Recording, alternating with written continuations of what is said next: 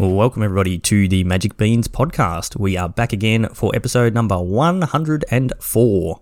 I'm your host tonight, and my name is Shorty, and I have the other host on the line uh, tonight with me, and, and he's the only one here in Cracker. How's it going, mate? Good, thanks, buddy. How are you? Uh, yeah, pretty good. Uh, just a bit of a warning for all, all the listeners out there. It's blowing a gale at my house at the moment, which means that any second a tree could take out my power. So if, if this episode ends up a bit weird or a little bit late, that's why. Just just in case uh, it, it gets weird. It's it's just Shorty doing the intro and then 40 minutes of me running solo. uh, the listeners probably actually prefer that cracker. No, no, don't, don't, don't put ideas in their head. we might start getting requests. No, I, think, I, I know Chewy's done a few solo episodes. Maybe it's time that you do some. No, nah, I'm good. I, I, like I like talking to my mates. That was the whole point of the podcast. yeah, exactly. Is that we just talked rubbish about magic, so we should just hit record, right? Pretty much. Yeah. That's. If I'm that's just talking to myself. I'm just a lunatic. You should try doing what I had to do that one time and re-recording all your own audio individually. That's uh, that's how you sound like a lunatic. all right, so uh, yeah, a few things to get to to uh, tonight. Uh, may not be the longest episode. We've uh, both both Cracker and I, full disclosure, have not been playing a great deal of Magic in the past couple of weeks. We've both been extremely busy with things going on in our lives. But uh, we certainly still keep our fingers on the pulse so we know what's going on. And uh, yeah, a couple of topics to talk about. So before we get into that, Cracker, do you want to tell everyone yeah. about our awesome sponsors? Love to. Josh and Pat's MTG Bazaar sponsor the Magic Beans podcast and the Magic Beans tournament series. And mate, with the Envy looming, you put up the prize slide to the beans. Oh my goodness. These guys are insane with the sponsorship this year. Like, yeah, it's uh, it's pretty nuts. Yeah. So look, they they run Josh and Pat's run a Facebook Magic card auction site.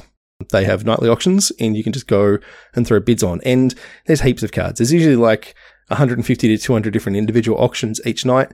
They're not all mega bucks. You can pick up a card for you know a dollar or two. You can just find like a sweet foil for your commander deck that's less like a common land, but you're like, hey, you know, like I want a foil battlefield forge, shorty, just for you. Right? Why not?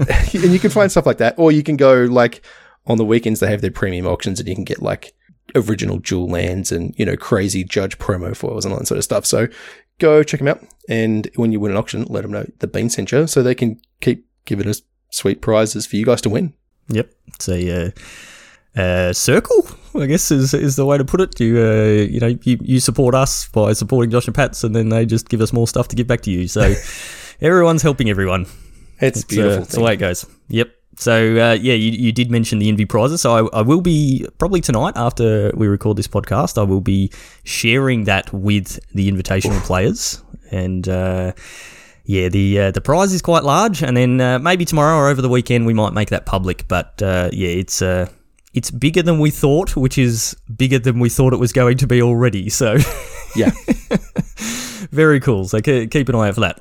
All right. So speaking of uh, of big things, I guess this is probably the biggest thing possible in uh, in Magic, which is Worlds, the the World Championship. We had uh, to call it an OP, an organized play announcement is a very far stretch. Uh, it was an announcement about some some organised play. yeah, uh, but yeah, was wasn't really uh, too much. So we we had an announcement this week about worlds for next year, just basically confirming that next year there will be a world championships, which is good to hear. It's it's worlds is one of those events that even if you're not really into magic, you could get behind watching a world championship of something it's you know it's you you know that a world championship is showcasing the best players in the world and it's going to be the best play that, that you're going to see anywhere. And it's usually going to be a big event and all that sort of stuff. So very good to hear that they're they're bringing worlds back next year uh, we've got some vague details, Cracker? How, how many people are, are, happening this time or playing this time? this time? They're going to have 32 players up from 16. So they have doubled it. And look, they're, they're kind of alluding to the fact that they really, they're saying we want this to be a, a celebration of global competitive play. but they, they want to run it in person. So, you know, as more and more places have you know, higher vaccination rates and, and less restrictions, or, you know, they have more restrictions around how you attend events. You know, I think that they would love to be able to do, uh, you know, a large in paper, in person paper event next year. And, you know, we've only just come out of Worlds in the last few weeks. So, uh, you know, it's it's basically 12 months away. So they, they're giving themselves a pretty good window to do this, but, you know, they're also holding it open to the fact that it might be another arena event. So, Yeah. Yeah, who, who knows where the world will be at in 12 months' time? I know about this time last year we were in a similar boat to where we are right now, thinking, oh, yeah, Yeah, you know, restrictions have eased, we're out of lockdown, and, you know, we get to catch up over Christmas, all that sort of thing. And then uh, look at the year that we had. so, pass. I'd rather who, not. who knows? Yeah, yeah, exactly. Yeah, can't can't wait for next year to come along. It's apparently Yeah. first of first of January. Everything changes. It's it's going to be much better. Definitely. It's totally how Yeah. that works. Yes, exactly. Uh, th- they also confirmed, for, for whatever reason, they've got the the Pro League and the Rivals leagues back again, but there's no leagues.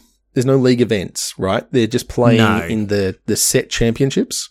Yeah, so they we I think we spoke about this uh, quite a while ago now. Basically, when they announced that the MPL and Rivals was going to be ending, they said they were honouring the contracts for the players Yeah. who had earned them for next year, so that they're Mm-hmm. they're they're still getting their like fifty grand, I think it is for an MPL player, and I think like twenty or twenty five grand or something like that for um, the rivals, Rivals. players, or maybe more. I can't can't remember what it is now, but there was no actual league component to that, so they're not playing Yeah. the you know the weekly events and, and all that sort of thing that they're doing. So I guess it's a huge plus for the players because they get all the money and don't have the stress of having to play in weekly events. But Mhm. yeah, kind kind of is what it is. So how are people qualifying for this world championship? So it's a bit of an interesting structure, actually. We were just looking at that, and it's the top six from each of the set championships. So we've got the upcoming Innistrad Championship, then there's going to be Neon Dynasty, New Capenna, and then they haven't announced what the set are. Oh, it'll be the Brothers War, Yeah, right? yeah, that's, the, Brothers War and the one after the one that. after that. Yep, whatever that was. So it it'll be the the top six will auto qualify, and then you know like there's uh, Yuta Takahashi who's auto qualified from from winning last year, and then it's a points basis. So it's like the old pro point system for every match you win in those set championship events, you'll get a point towards the um, world's qualifying points. I don't know why they're bothering calling them different things, but you know why not? There's always a And name then- for something. Yeah, you got it. Yeah, yeah, yeah, absolutely. Uh, and so the people who finish in the, the top eight, but not the top six, get like four bonus points each. So look, it's it's a results based thing, which is cool, right? It it, it encourages and rewards consistent play over the year, which is what Worlds was always about. So I'm Yeah. I'm happy to see that kind of approach again. Yep. Yeah, it's basically qualify for the set championships, which you do through arena play, through Magic Online play, uh, should be through some store events and things like that uh, this year or next year. Play in those set championships and do really well in the set championships, and then you you will make your way to Worlds or be really consistent throughout the year, so you end up with a ton of the points, and then you'll get your your chance to Worlds. So yeah, makes sense. It's, It's it's almost like qualifying for the Magic Beans Invitational. it's pretty much the same. It's except except we, we don't have 32 players. We've got 12. We've got just So, as you much know. prestige though, Cracker. That's uh, We do. We're, we're definitely Magic Beans Invitational Champion. The trophy posted it up picture of that the other day, Yep. and the know. and Looks the amazing. Sweet, sweet, sweet playmats that uh, the players are getting this time. Uh, yeah, that's that's pretty much the same as being the uh, the Magic World Championship uh, in my books. Well, uh, hey, at least we're pretty clear with our OP structure for the next 12 months. yes. there's no there's no surprises. The, the only thing that changes with ours is the prizes increase over time. Yeah, correct. Yeah, yeah. Rather we, than we, we being- need to do being a bait and switch, last man. We need to be like, oh, it's a million dollar prize. Well, oh, sorry, no, it's not. no, no, it's not. Yeah. um, one thing I do like with that is going to 32 players. I, I find those 16 player tournaments just really weird. Like the Yeah, you agree. end up playing the same people multiple times, and I know there was a few weird situations in the world's just gone where like one player got paired against the same person three times playing the same deck, knowing that that matchup was like a you know no chance to win, like ten percent chance to win that that uh, that match sort of thing, and just being paired against the same person, just going, okay, well, this is a loss, and then you know two rounds later, oh, I'm paired against that guy again. Okay, yep, this is another loss, and and then at third time, oh yeah, okay, cool, awesome. So th- having 32 players reduces that a little bit and gives you a bit more variety in the decks played and, and all that sort of stuff. So yeah, I, w- I was quite going to like say that, You, you end up with a little bit more chance for like the the 16 person tournaments are so weird in terms of the the metagaming that goes on and like the leveling that people have to try and do with 32 players there'll be some of that but you can't get away with it to the same degree you can't just go Yeah. well i know i'm playing every person at least once and i know that like you know pv is going to be on control or something like that like you can't just pin you know certain percentages down so Yeah. uh, yeah i think that's cool Yep. Yeah, very good. All right, so no announcement on formats or anything like that. We'll, we'll find all Nope, that stuff out no next idea. year, and, and yeah, we'll uh, we'll talk about that when it comes out, or, or probably you know the week before it actually happens. So either way, that's about all we know for organised play for next year, and I probably wouldn't be expecting much more than that. I, I would assume towards the end of next year we will get an announcement on what the future of actual organised play is is going to look like. Yeah. But it's unlikely that we'll hear anything before that. So, but yeah i agree never I, know I with reckon sort of Wizards. mid, yeah well m- mid-year is, is probably when i think we'll start to get some some ideas and hints about things you know we've got the um mtg vegas is open is happening this weekend in the states Yep. which is like the first kind of huge scale um, in-person magic event yeah, in the eff- last effectively a GP. 18 months. Yeah, basically. Um, so I guess we will see how that goes and then, you know, that they'll start to make some decisions. But we, we already knew that, you know, like next year is pretty much a write off as far as any sort of organized play goes. Well, they, they kind of reset again. Yep, absolutely. All right, cool. So uh, something else that I heard about on a podcast this week, and uh, someone asked a question about in our, in our Discord actually, but uh, not th- something we would normally talk much about, but is pretty cool and, and something we wanted to mention uh, is actually things going on on Magic Online, which is that program from the 1990s that some people still play, not not me. Yep. I, uh, in case in case you can't tell, I'm not the biggest fan of Magic Online. Uh, but I know I- Chewy I'd still still plays it on occasion. He does. Yeah. Look, we, whenever there's vintage cube, we try and get on and stream it. You know, it's, it's, Yeah, it's yeah. good for that. But, um, Yep. it is Magic the XL document. Uh, yes. I mean, look, it, like Magic Online, as much as I you know rag on it, it it is what it's meant to be. It, it is a digital version of. Magic, hundred percent digital copy of Magic, and so. Uh, you know, Magic purists and, and whatever. That's why they love love Magic Online because it is hundred percent a digital representation of what you're doing playing Paper Magic. So, yep, hundred percent agree with that. No, no problem with that. I'm just too used to having nice graphics and I, I like animations and I like things being quick Dragging and easy to play. around and stuff like that. Yeah. yeah, and so like I just can't, I just can't bring myself to play it. So, uh, but plenty of people love it, and it's it's a program that works. Every now and then, there's weird bugs. I think there's actually a weird bug at the moment with Yawgmoth where his ability is meant to be you, you sack another creature, and I think at the moment it is it allows you to sack himself, which it's is not quite right, but. Uh, Every now and then you get weird bugs like that, but uh, Yep. yeah, it's a serviceable program that plenty of people still use and uh, will probably still be around for a while.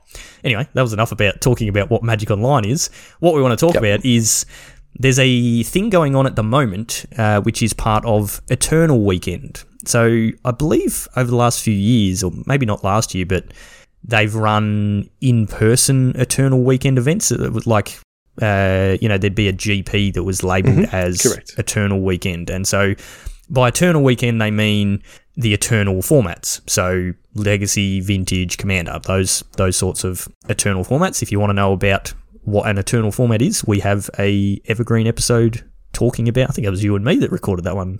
It was. Yeah, Yep. um, yeah. We talked we talked about all the formats. So. Uh, yeah, go go back and find that. Can't tell you what, what episode number it is, but it's it's back there somewhere. Go just you just have to go back to episode one and just re-listen to them all until you find uh, the the one on the format. And when- you get there, shoot us a message and we'll um Yeah, we'll note yeah. it down. Yeah, cool. uh, yeah, so they're currently running Eternal Weekend on uh, Magic Online at the moment. So there's going to be some legacy and vintage events. But the big thing we sort of wanted to talk about with that is registration for it is open now. It opened a few days ago. It costs $25 US, which is about 35 Australian per event uh, that you want to enter. But the big kicker with this is as soon as you register for one event, you buy the the token. I think it is on on Magic Online, the the entry token.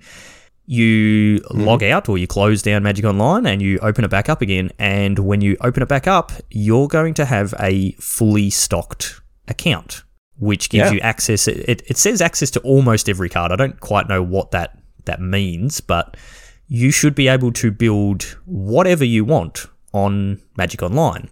Mm-hmm. So I guess sort of the, the main thing to sort of point out with this is this is a perfect opportunity to jump on and just play whatever you want because mm-hmm, mm-hmm. Magic Online is uh, it has its own economy.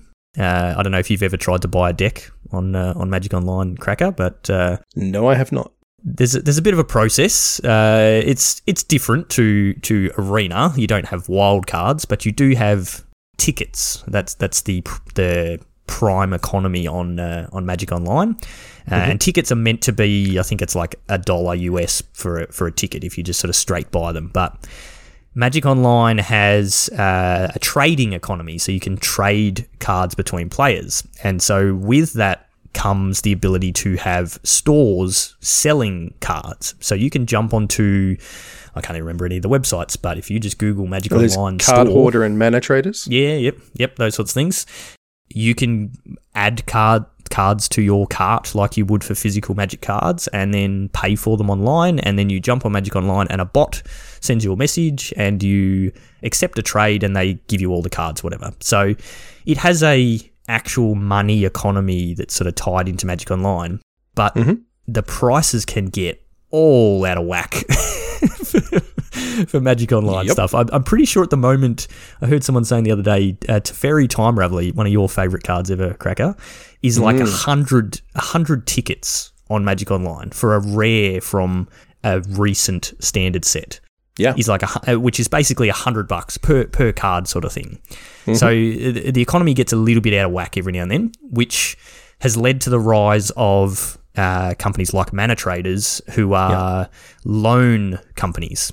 So you pay a fee and they give you access to X amount of tickets worth of cards per per month or however long you've got your subscription going for, and then you you know you can effectively borrow the cards from them and then and then return them and then get different cards that sort of thing. So from what I understand, the the loan the cost of the loan is normally around like 20 to 30 bucks US per month. Yeah, you can have different subscription levels. So you can you can yeah, pay up yeah. to like sixty or eighty bucks or something like that. I think for kind of the the in theory unlimited ones. But yeah, yeah. So for twenty five dollars for an entry fee, you can ignore the uh, the subscription services and uh, yeah, basically just have a all access subscription service and play whatever you want. So yeah, perfect opportunity to jump on if you've never played Legacy, if you've never played, you know, Modern, Pioneer, Vintage, any of that stuff. The entry token will get you into the event. Whether you play it or not, you still have access to all those cards on your account for uh, for that period. So yeah, you can you can play in other events. You can play in the casual casual queues. You can play you know whatever you want. I'm just having a quick mm-hmm. look at like MTG Goldfish at sort of the prices of some of these these decks. Yeah, and so I, I, just had a look at one. There, there's a there's a, there's a vintage Jeskai control list, and uh, and the the tabletop price of it is uh, sixty four thousand seven hundred and twenty nine dollars and fifty cents. That's that's cheap uh, be, because it, it plays Black Lotus, which yep. in person they've got as twenty six thousand dollars on Magic Online thirteen fifty two ticks, as yep, in yep. thirteen ticks, not thirteen hundred or anything like that. So, but it's still it's still five hundred bucks. Thirteen ticks on, on, for a Lotus. Wow. Yeah. Yeah. Wow. Okay, so yeah, so like all, Ragavan is like sixty five ticks. Yep. And, yeah, so I'm uh, looking. So and, like looking at at Legacy, like is it Delver, which is one of the most popular decks in Legacy, is like four yeah. and a half grand US in in tabletop in Magic Online, it's around 900 tickets. So it's it would still be if you if you jumped on Magic Online to purchase that deck, you're still looking at around 900 bucks to yep. to purchase that deck. So being able to pay that $25 to get the token, get access to all the cards, that seems like an absolute bargain to me. If, if I wasn't so busy with uh, like Invi prep and all that sort of stuff, and I could bring myself to reinstall Magic Online, I'd be keen to, uh, to give that a how to use go. But uh, yeah. I don't know if Magic Online still has the thing where you can't even play anything without paying ten dollars, like to to get your account up Correct. and Yeah, running. you, or- you have to sign up to, to yeah, yeah, it costs ten bucks to actually get an account. it's so it's so dumb. You get a free draft. oh, okay, cool. yeah. But uh, yeah, we've Um, um, we've definitely played. Uh, no, I mean we've played we've played a little bit of Legacy. Uh, Yeah. we, we're certainly by no means aficionados. You're a uh, a fan of the old reanimator strategy in, in Legacy. I am. I, uh, I I am. do believe. And, you know, I'm, I'm a member of a, a Facebook group about that. And, you know, it's it's interesting. You know, I like to sort of see what's going on. Legacy's sweet. Like, Yeah, I think that if you haven't played it, there's a misconception about, like, how quick the Every- games are. everyone and how- dies on turn one. yeah. Yeah. I mean, it's possible. Like, you can you can definitely win on turn one and two, but it, the games are really long, but the, the number of turns is really short. Yes, yes, that's a yeah, Which- very very good way to describe it. Yeah. Um, but it's really, really decision intensive and, you know, like very, very cool, very powerful, but, you know, also very inaccessible for everyone. Basically, everyone. Yeah, yeah, yeah, and, and vintage is just on a whole nother level. Like, yeah, loo- looking at Yeah, the that. most popular uh, deck on the vintage metagame on M- MTG Goldfish is Blue Tinker, and it's eighty eight grand in, in in paper. So, Sure. Why not?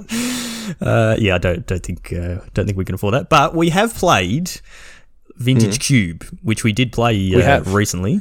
Uh, Polywaffle has a, a Vintage Cube. And uh, yeah, so we've certainly played some of the cards in there, and, and yeah, exactly like you said, like the you're playing with super powerful cards, and yes, you can do some really broken stuff, but there's also really good interaction in those formats, and that's Yeah, that's what You- makes those formats really, Really good. powerful threats and really powerful answers, right?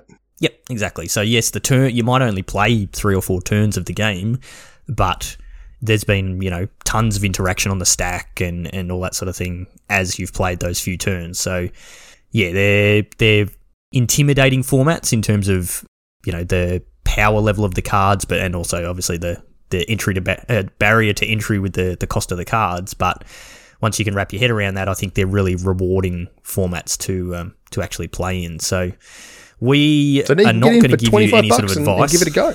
Yeah, yeah, exactly. Like uh, uh, just so like to sort of I guess put a bow on the actual event. If you do want to play Mm-hmm. in the events, there are three legacy events that are being held this weekend uh, at various times. So you can sort of find find something that you might want to play that's in your time zone, and then next weekend there'll be three vintage events. So Yep. yeah, I, I would suggest definitely if, if you're already on Magic Online, you should definitely buy one of these entry tokens and just enjoy playing two weeks of, uh, of Modern. Uh, you have access to the cards all the way up till the 1st of December. So, what's that, two and a half weeks you, you get access to the cards for? And yeah, just play whatever you want. Play Pau- uh, Pioneer. I was going to say play Pauper, but that's actually cheap on, on Magic Online. Yeah. Uh, play play Pioneer, play some Modern, play some Legacy, play some Vintage, and uh, yeah, just enjoy having access to cards. It's, it's almost like having a uh, you know a personal polywaffle just you know on your on your Magic Online account when you, you can go, oh, I, I want to play this deck, and, and Chris just goes, yeah, yeah, I've got those cards. That's that's fine. Yeah. that's, that's how it works for us. We don't don't have our own collections anymore. so yeah, neither of us are experts in legacy or vintage, but cracker, I'm gonna make I'm gonna Hmm. make you uh, give people some some ideas. Let's let's just have a look at the legacy metagame on on Goldfish. What All right. I mean, I know you would be playing Reanimator, hundred percent. Yeah, Yeah, definitely. Is that your recommendation? You you should be telling everyone, yep. Hundred percent lock lock in Reanimator. What? Why is why is Reanimator so much fun and, and So- people should be playing it? Reanimate is a lot of fun for a couple of reasons. One, you get to do stupid, broken things. And two, it's complicated, but not as complex as others. So, like, it's it's usually black red. So you're not trying to work out what things you need to counterspell. The the most difficult card to play with, and, and you're seeing less of it now, is Cabal Therapy.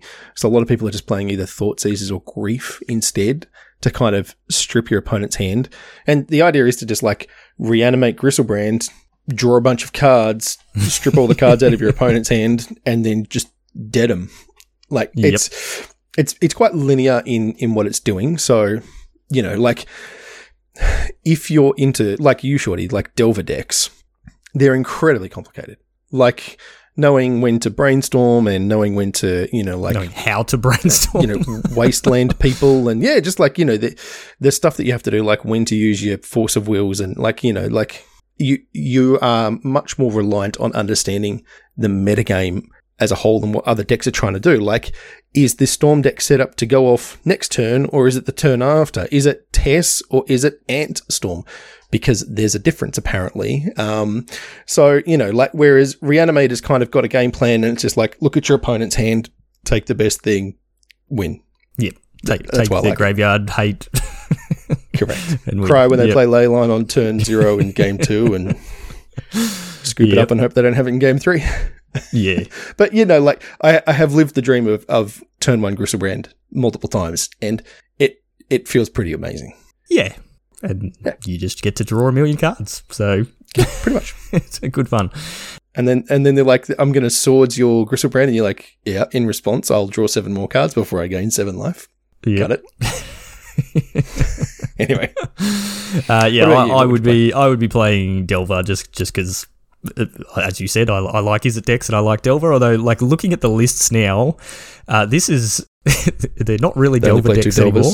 Yeah, this No, this list not. has two Delvers, and then we've got a whole bunch of Modern Horizons cards. Yeah. It's it's just Four Dragons version Rage. on steroids. Yeah, you got four Dragon's Rage Channeler, four Ragavans, four Murktide Regents, and then you got a bunch of other cards, including like four expressive iterations. That's how it shows how strong that card is. Uh, yeah, and then it's just souped up with you know Force of Wills and and Ponders and uh, yeah Brainstorms and Dazes and that sort of stuff. So yeah, I, I'd be very interested in playing this deck. It's yeah, it's still called Delver because it's running two Delver, but uh, yeah, I think really they're uh, Ragavan decks these days. Uh, yeah, Yeah. That, that would be uh, that would be my pick. What about uh, vintage? If you if you had just a lazy, Vintage. you know, hundred grand lying around and you could just drop it on a deck, yeah, what what are you playing? Do we have Reanimator in vintage? Not I'm really. there's there's No. some sort of. I mean, there's dredge Yeah. Okay. Yep. is is kind of the the main thing. Um, I mean, shops always seems pretty powerful. Actually, I love the um.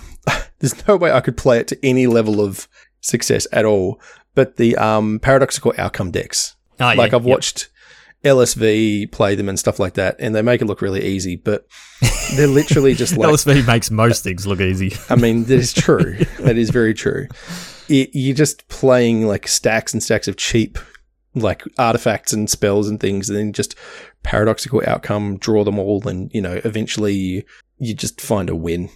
These vintage decks are hilarious, man. Like, you, I'm looking through it and I'm like, okay, there's a win condition in Yeah, where's here the, where's the somewhere. win condition?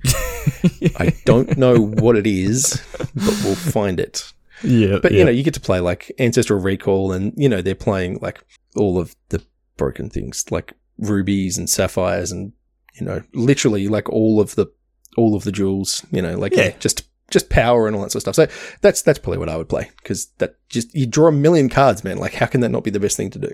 Yep. Fair enough. What I'm just, what about just you? looking at the list and it, yeah, it's like all the power, but we've got Yeah. three Mox Opals. Let's let's just put those in because they're a little bit cheaper, but they're they're also not restricted. So They're a lot cheaper vintage, now. vintage, vintage does have. Oh yeah, uh, sick, sick birds. uh, I have no idea about uh, about vintage and and what what is Yeah. good, but I'm looking at this uh, screen here, and Mhm. there is a deck called that that has a picture of one of my favorite cards on it, Blue Control, and the first first Mm. card listed is Thing in the Ice. So uh, there's only one of them. I don't know why that is the picture of the the deck, but yeah, got got to stick with the blue red stuff. And uh, yeah, it's it's Yeah, just s- s- souped up. So, uh, but yeah, w- wouldn't have a clue. Vin- Vintage is just so far beyond me. Every time we we draft Chris's cube, it's like I I don't even know. Like I know there's stuff in here that combos together and, and cool decks you can set up and whatever. And then people just mm-hmm. keep passing me red cards, so I just I just have to take them. That's, that's how it goes. Although la- last time last time I drafted Esper, Esper Control, You did. and and I you, I went- and I I drafted two- like two mono one. black reanimator. Yes. and you swept me multiple times, and then I stole my own creature and killed me with it. yes, yes, that was, that was good fun actually. Yeah, it was a good game. Okay, so that's uh, vintage and legacy. Yeah, I, I would definitely recommend getting that uh, getting that twenty five dollar token. Make the most of it. Spend two and a half weeks playing some Magic Online, and um, yeah, enjoy the the formats that you don't normally get to play. So uh, I do know of twelve people that should not be doing that because they should definitely be focused on the thing we're going to talk about next, which is standard. And uh, those twelve people are our our Envy players. They uh, they do need to focus on some standard at the moment. They'll be playing that next weekend. But we had a couple of tournaments that gave us our first look at uh, at standard to sort of see how much of an effect Crimson Vow has actually had. So the first tournament we saw was was Crokeyz ran uh, ran the tournament that he was meant to run. What was that? A couple of months ago on. Yeah, no, it was for it was for the midnight right? Like he was trying to do it Yeah, the, the yeah, first okay. week of that set. yep. And uh, where was this tournament run? This one was run on MTG Melee this time. it was not Maturino. He wasn't making that mistake again. No. So uh, I'm not. I I don't have the full details on the tournament. I know a few people in our Discord played in it. There was 356 people that registered, but for some reason, 100 people got round one buys to bring Must it down nice. to 256 people. So I, I don't really know how the the structure was set up, but. Uh, I think first impressions was, oh, the metagame's totally different. So, do you want to run us through what we saw in, in terms of the metagame for that one? Yeah, so uh, I don't know if totally different is accurate. Well, I mean, it's as, like as in if people if were people as a- were expecting that Epiphany decks are still top top deck number one. Epiphany needs to be banned, that sort of thing. Yeah, no, that's true. So looking at the like the metagame as far as percentage goes, it was like mono white aggro, mono green aggro, Izzet dragons, and then Dimir control, Rakdos vampires, and then Izzet control, and everything kind of drops off pretty hard after that.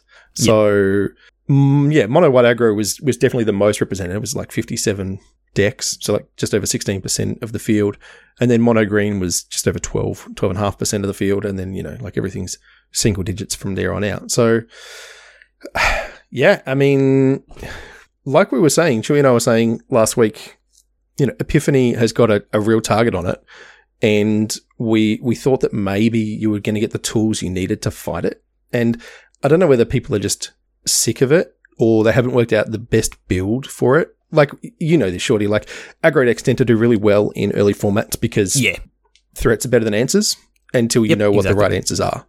Yep. So, you know, it, it doesn't, I don't think it surprises any of us to see, you know, mono white and mono green sitting up top. You know, Thalia was obviously a pretty big pickup.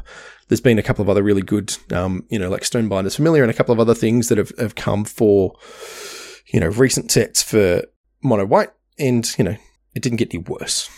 So yeah, I, I think that, you know, that, that was expected. yep, yeah. And, and what do you think? It's it's what's it's hard to tell. Like this tournament was literally like a, a day or two after release, sort of thing. So Yeah. is it just people going, all right, let's play new decks, or we're sick of playing Epiphany decks, we want to try something different, or um, yeah, it, it could have just been people loading up on Thalia's because Thalia does have a a, uh, a big effect on on the Epiphany decks, and so people went, okay, well everyone's going to be playing Thalia, I won't bother playing Epiphany. It's it's hard to know, and and with these sorts of I guess like casual is a, a I guess a way to put these tournaments. They're mm-hmm. not they're not usually being played by the what we would term pro players, you know, your MPL players and, and those No, sorts they're of played things. by It- it's- grinders, it's- Yeah, yeah, and and so you never quite know what is actually good and, and he's not. So I, I was pretty surprised to not see like going down through that list.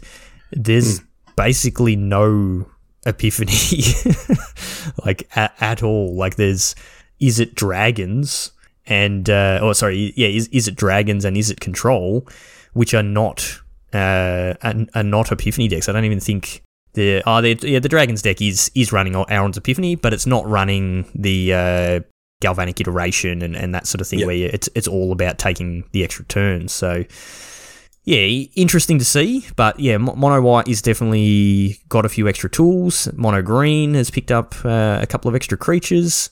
So and and exactly like you said, Cracker, the uh, the early weeks of a format is tends to be aggro decks. Uh, I would prefer if one of those aggro decks was mono red, but uh, I still don't think that deck's quite good enough. nah. still No, still it's- missing a it's- a few uh, few cards. Needs needs more one drops. Yeah, so we'll see how that sort of shakes out going forward. It, it was cool to see a few spicy decks sort of up up towards the top. I mean, the, the deck that took it down was uh, Orzhov Control. So uh, we've got Eyetwitches, Shambling Ghasts, Professor of Symbiote Biologies, Fell Stingers, and then running four of uh, Edgar, the uh, the Mhm. uh, Charmed, Charmed Groom. Mm. Mm. So, Well, Phil, Uh, Phil Sting is a Your new as well. no, yeah, it is too. Yeah. Yeah, that, that's one of the new ones we were talking about being yeah really good for exploiting and also just uh you know a really good aggressive body and, and a defensive Yeah. one if you need it as well. So yeah, I, I really I, I this looks cool. I, I like seeing new cards. I think that's and and that's kind of I think what everyone's wanting to try in these events. You know, like you said, it's it's kind of a free roll. you know, Yep. you just you might as well try what you can and hopefully score some gems and things. So Yeah, exactly. But sort of looking at that list, uh, like it's running Infernal Grasps, Vanishing Verse, Blood on the Snow, and Meathook Massacre all in the main deck. So if, Mhm. if we look at that that meta game that we saw, you know the the two highest percentage decks for mono white aggro and mono green aggro.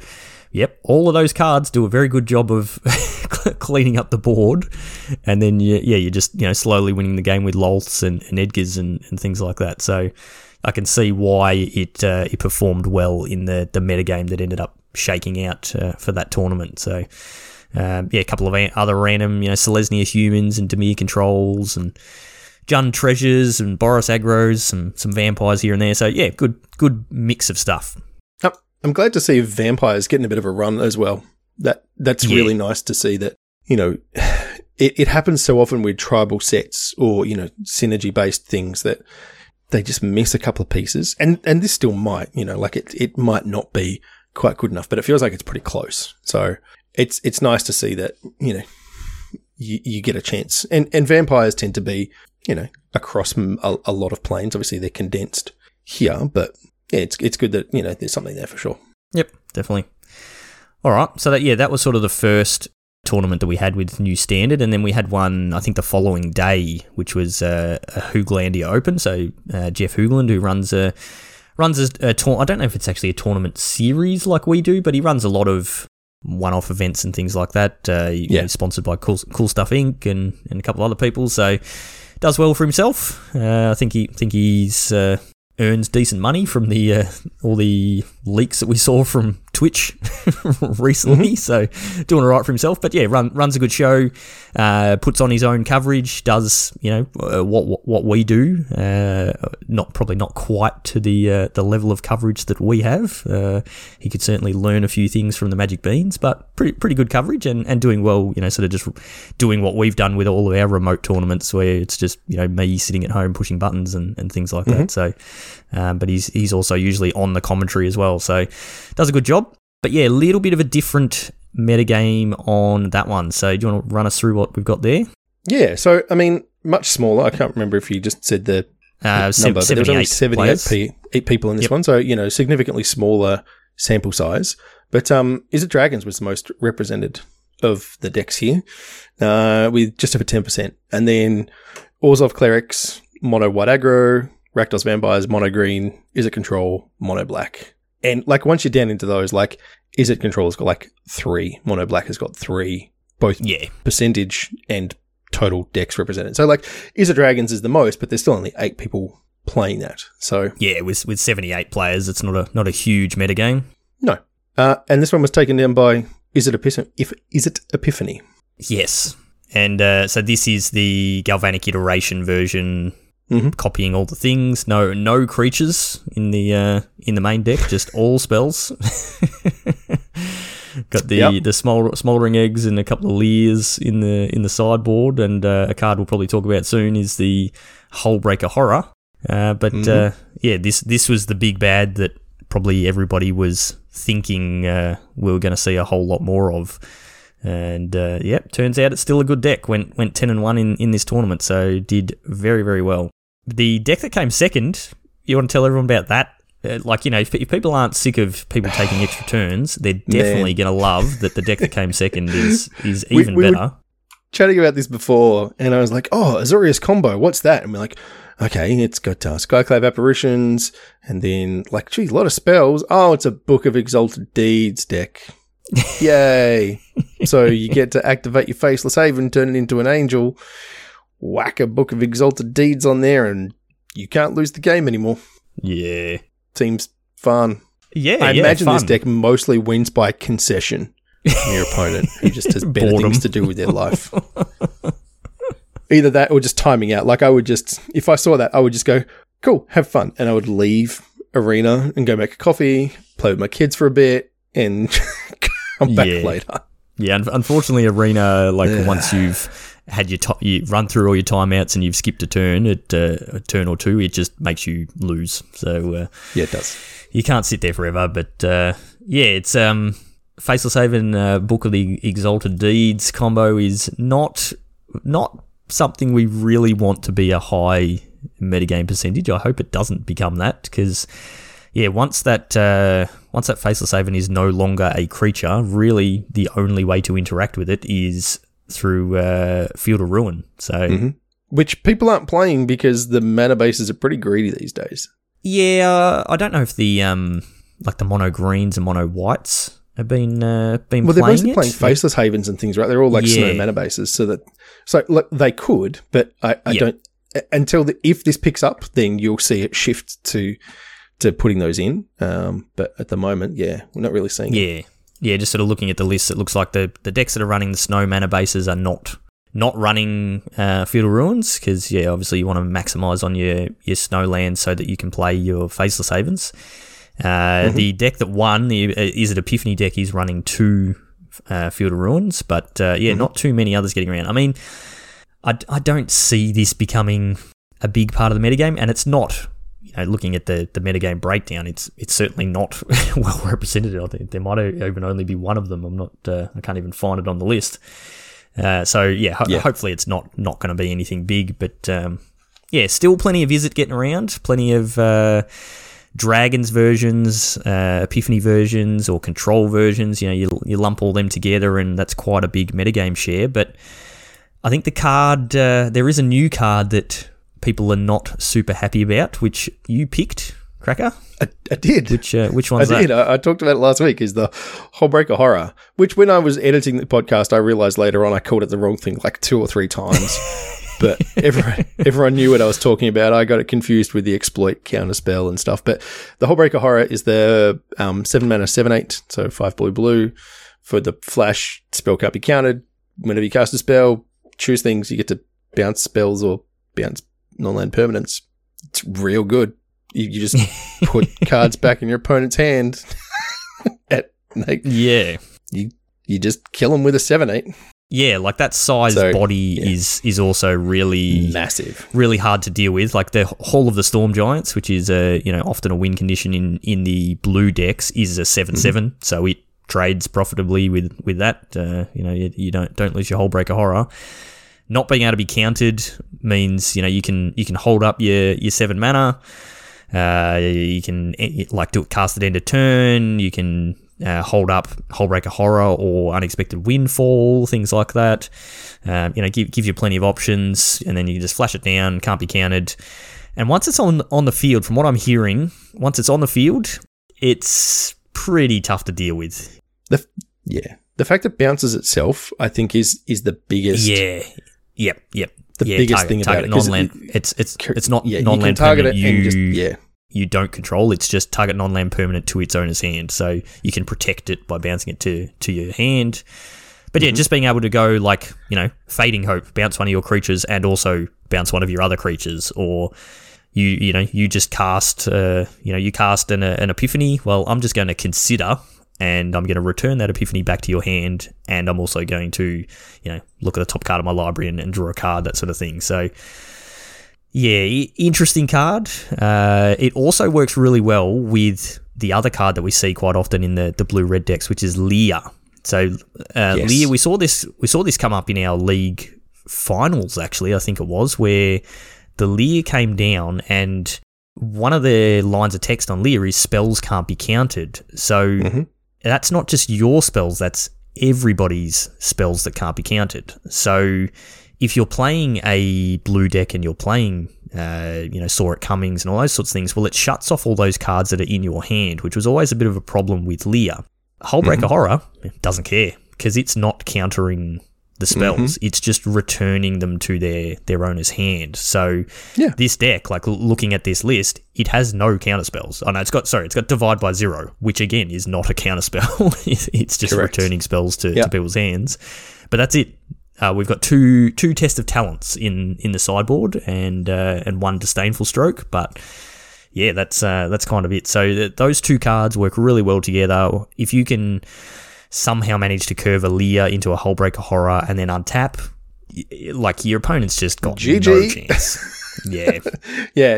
You're starting to see it in Dimir shells as well, where where yeah. people are playing a lot of um, like just hand disruption. So like duresses and go blanks and and just kind of leaning into to that side of thing, and then just like a bunch of removal spells because every removal spell, like you said, is just like, hey, it's a two for one. I get to just you know, counter your spell effectively, put it back in your hand, and then like kill a thing. So, yeah, that that combination of just being able to keep playing, you know, spells out of your graveyard, and and every spell that you cast can't be countered, and then does two different things is just like, oh.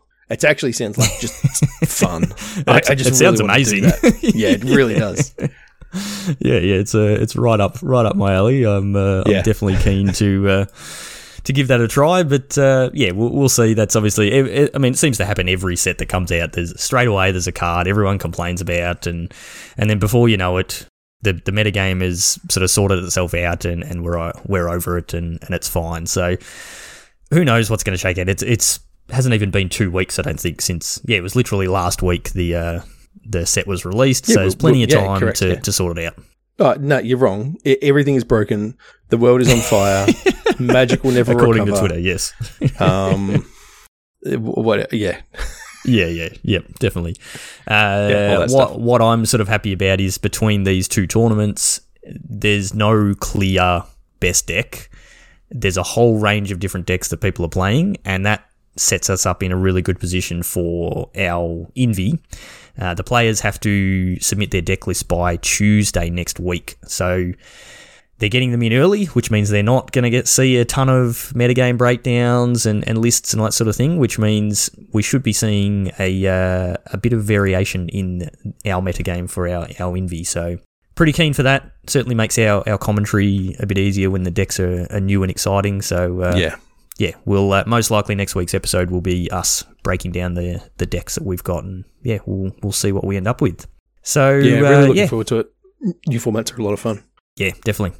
Cool. All right. Well, uh, that's going to do us for tonight. I think we will wrap it up there. So, uh, just the usual housekeeping things to see us out the door. Uh, if you haven't played in any of our events and you, you know you're listening to us talk about these things and talk about how crazy the prizes are, you're going to want to be in our Discord to uh, to get in on them next year. So the link for that is always in our show notes. So jump in there. Awesome community, plenty of cool people in there, and yeah, that's going to be the quickest and easiest way to find out about the events and uh, you know if we well i'm assuming but uh, whatever we do for our magic beans tournament series in 2022 so keep an eye out for that. Uh, if you want to show us some support directly we have a merch store. You can pick up t-shirts, hoodies, uh, mouse pads, all that sort of stuff from there. And uh, yeah, any as uh, Chewy likes to talk about, any money that uh, comes from that uh, through the the merch store and you know Twitch subs and all that sort of thing, all of that just goes straight back into the prizes that we give out for all of our events. None none of that is going into our pockets go and show some love to our sponsors who give us most of the prizes for these events that we run, which is Josh and Pat's MTG Bazaar. Just go to jpmtgbazaar.com.au. That'll take you to the Facebook group. Join up and then check out their daily auctions and let them know the beans sent you when you win something.